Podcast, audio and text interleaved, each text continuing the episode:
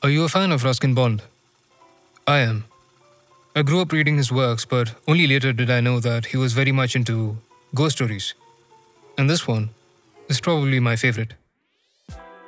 Namaskaram, listeners. Mr. Jiva here. Tonight, we have a short banger of a tale, which I've loved and felt needed an audio adaptation. This channel is not for children, but if you have kids listeners, make sure this is the one that introduces them to the world of ghost stories. Or if you wish to use the story to scare them enough so they go to bed quietly, make sure they listen to Ruskin Bond's A Face in the Dark.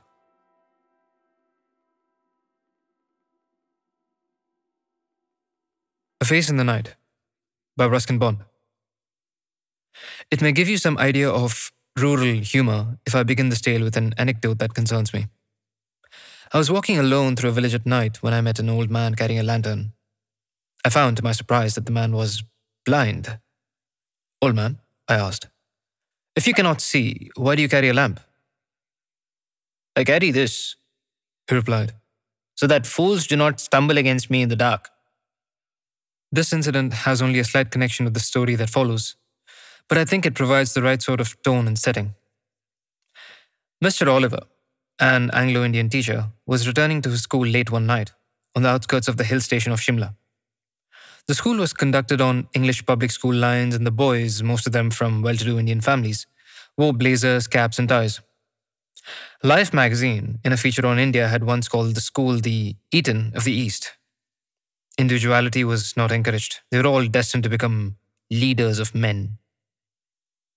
Mr. Oliver had been teaching in the school for several years. Sometimes it seemed like an eternity, for one day followed upon another with the same monotonous routine. The Shimla Bazaar, with its cinemas and restaurants, was about 2 miles from the school, and Mr. Oliver, a bachelor, usually strolled into the town in the evening, returning after dark when he would take a shortcut through a pine forest. When there was a strong wind, the pine trees made sad, eerie sounds that kept most people to the main road. But Mr. Oliver was not a nervous or imaginative man. He carried a torch, and on the night I rode off, its pale gleam, the batteries were running down, moved fitfully over the narrow forest path. When its flickering light fell on the figure of a boy, he was sitting alone on a rock, Mr. Oliver stopped. Boys were not supposed to be out of school after 7 p.m., and it was now well past 9. "What are you doing out here, boy?"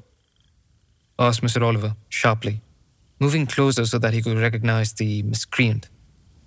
But even as he approached the boy, Mr. Oliver sensed that something was wrong.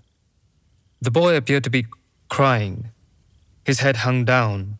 He held his face in his hands and his body shook convulsively. It was a strange, soundless weeping, and Mr. Oliver felt distinctly uneasy. "Well, what's the matter?" he asked, his anger giving way to concern. "What are you crying for?"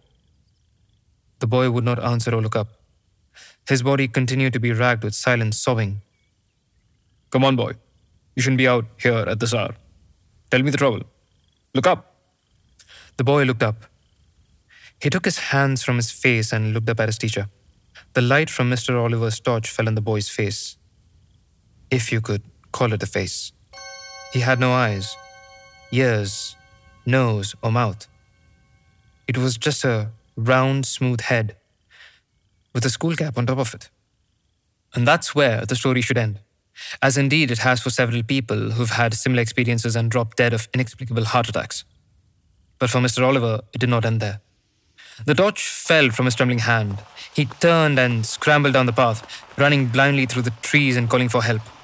He was still running towards the school buildings when he saw a lantern swinging in the middle of the path. Mr. Oliver had never before been so pleased to see the night watchman. He stumbled up to the watchman, gasping for breath and speaking incoherently. "What is it, sir?" asked the watchman. "Has there been an accident? Why are you running?" "I saw something. Something horrible. A boy weeping in the forest. And he had no face." "No face, sir?" "No eyes, nose, mouth, nothing." "Do you mean it was like this, sir?" asked the watchman, and raised the lamp to his own face. The watchman had no eyes, no ears, no features at all, not even an eyebrow. The wind blew the lamp out, and Mr. Oliver had his heart attack.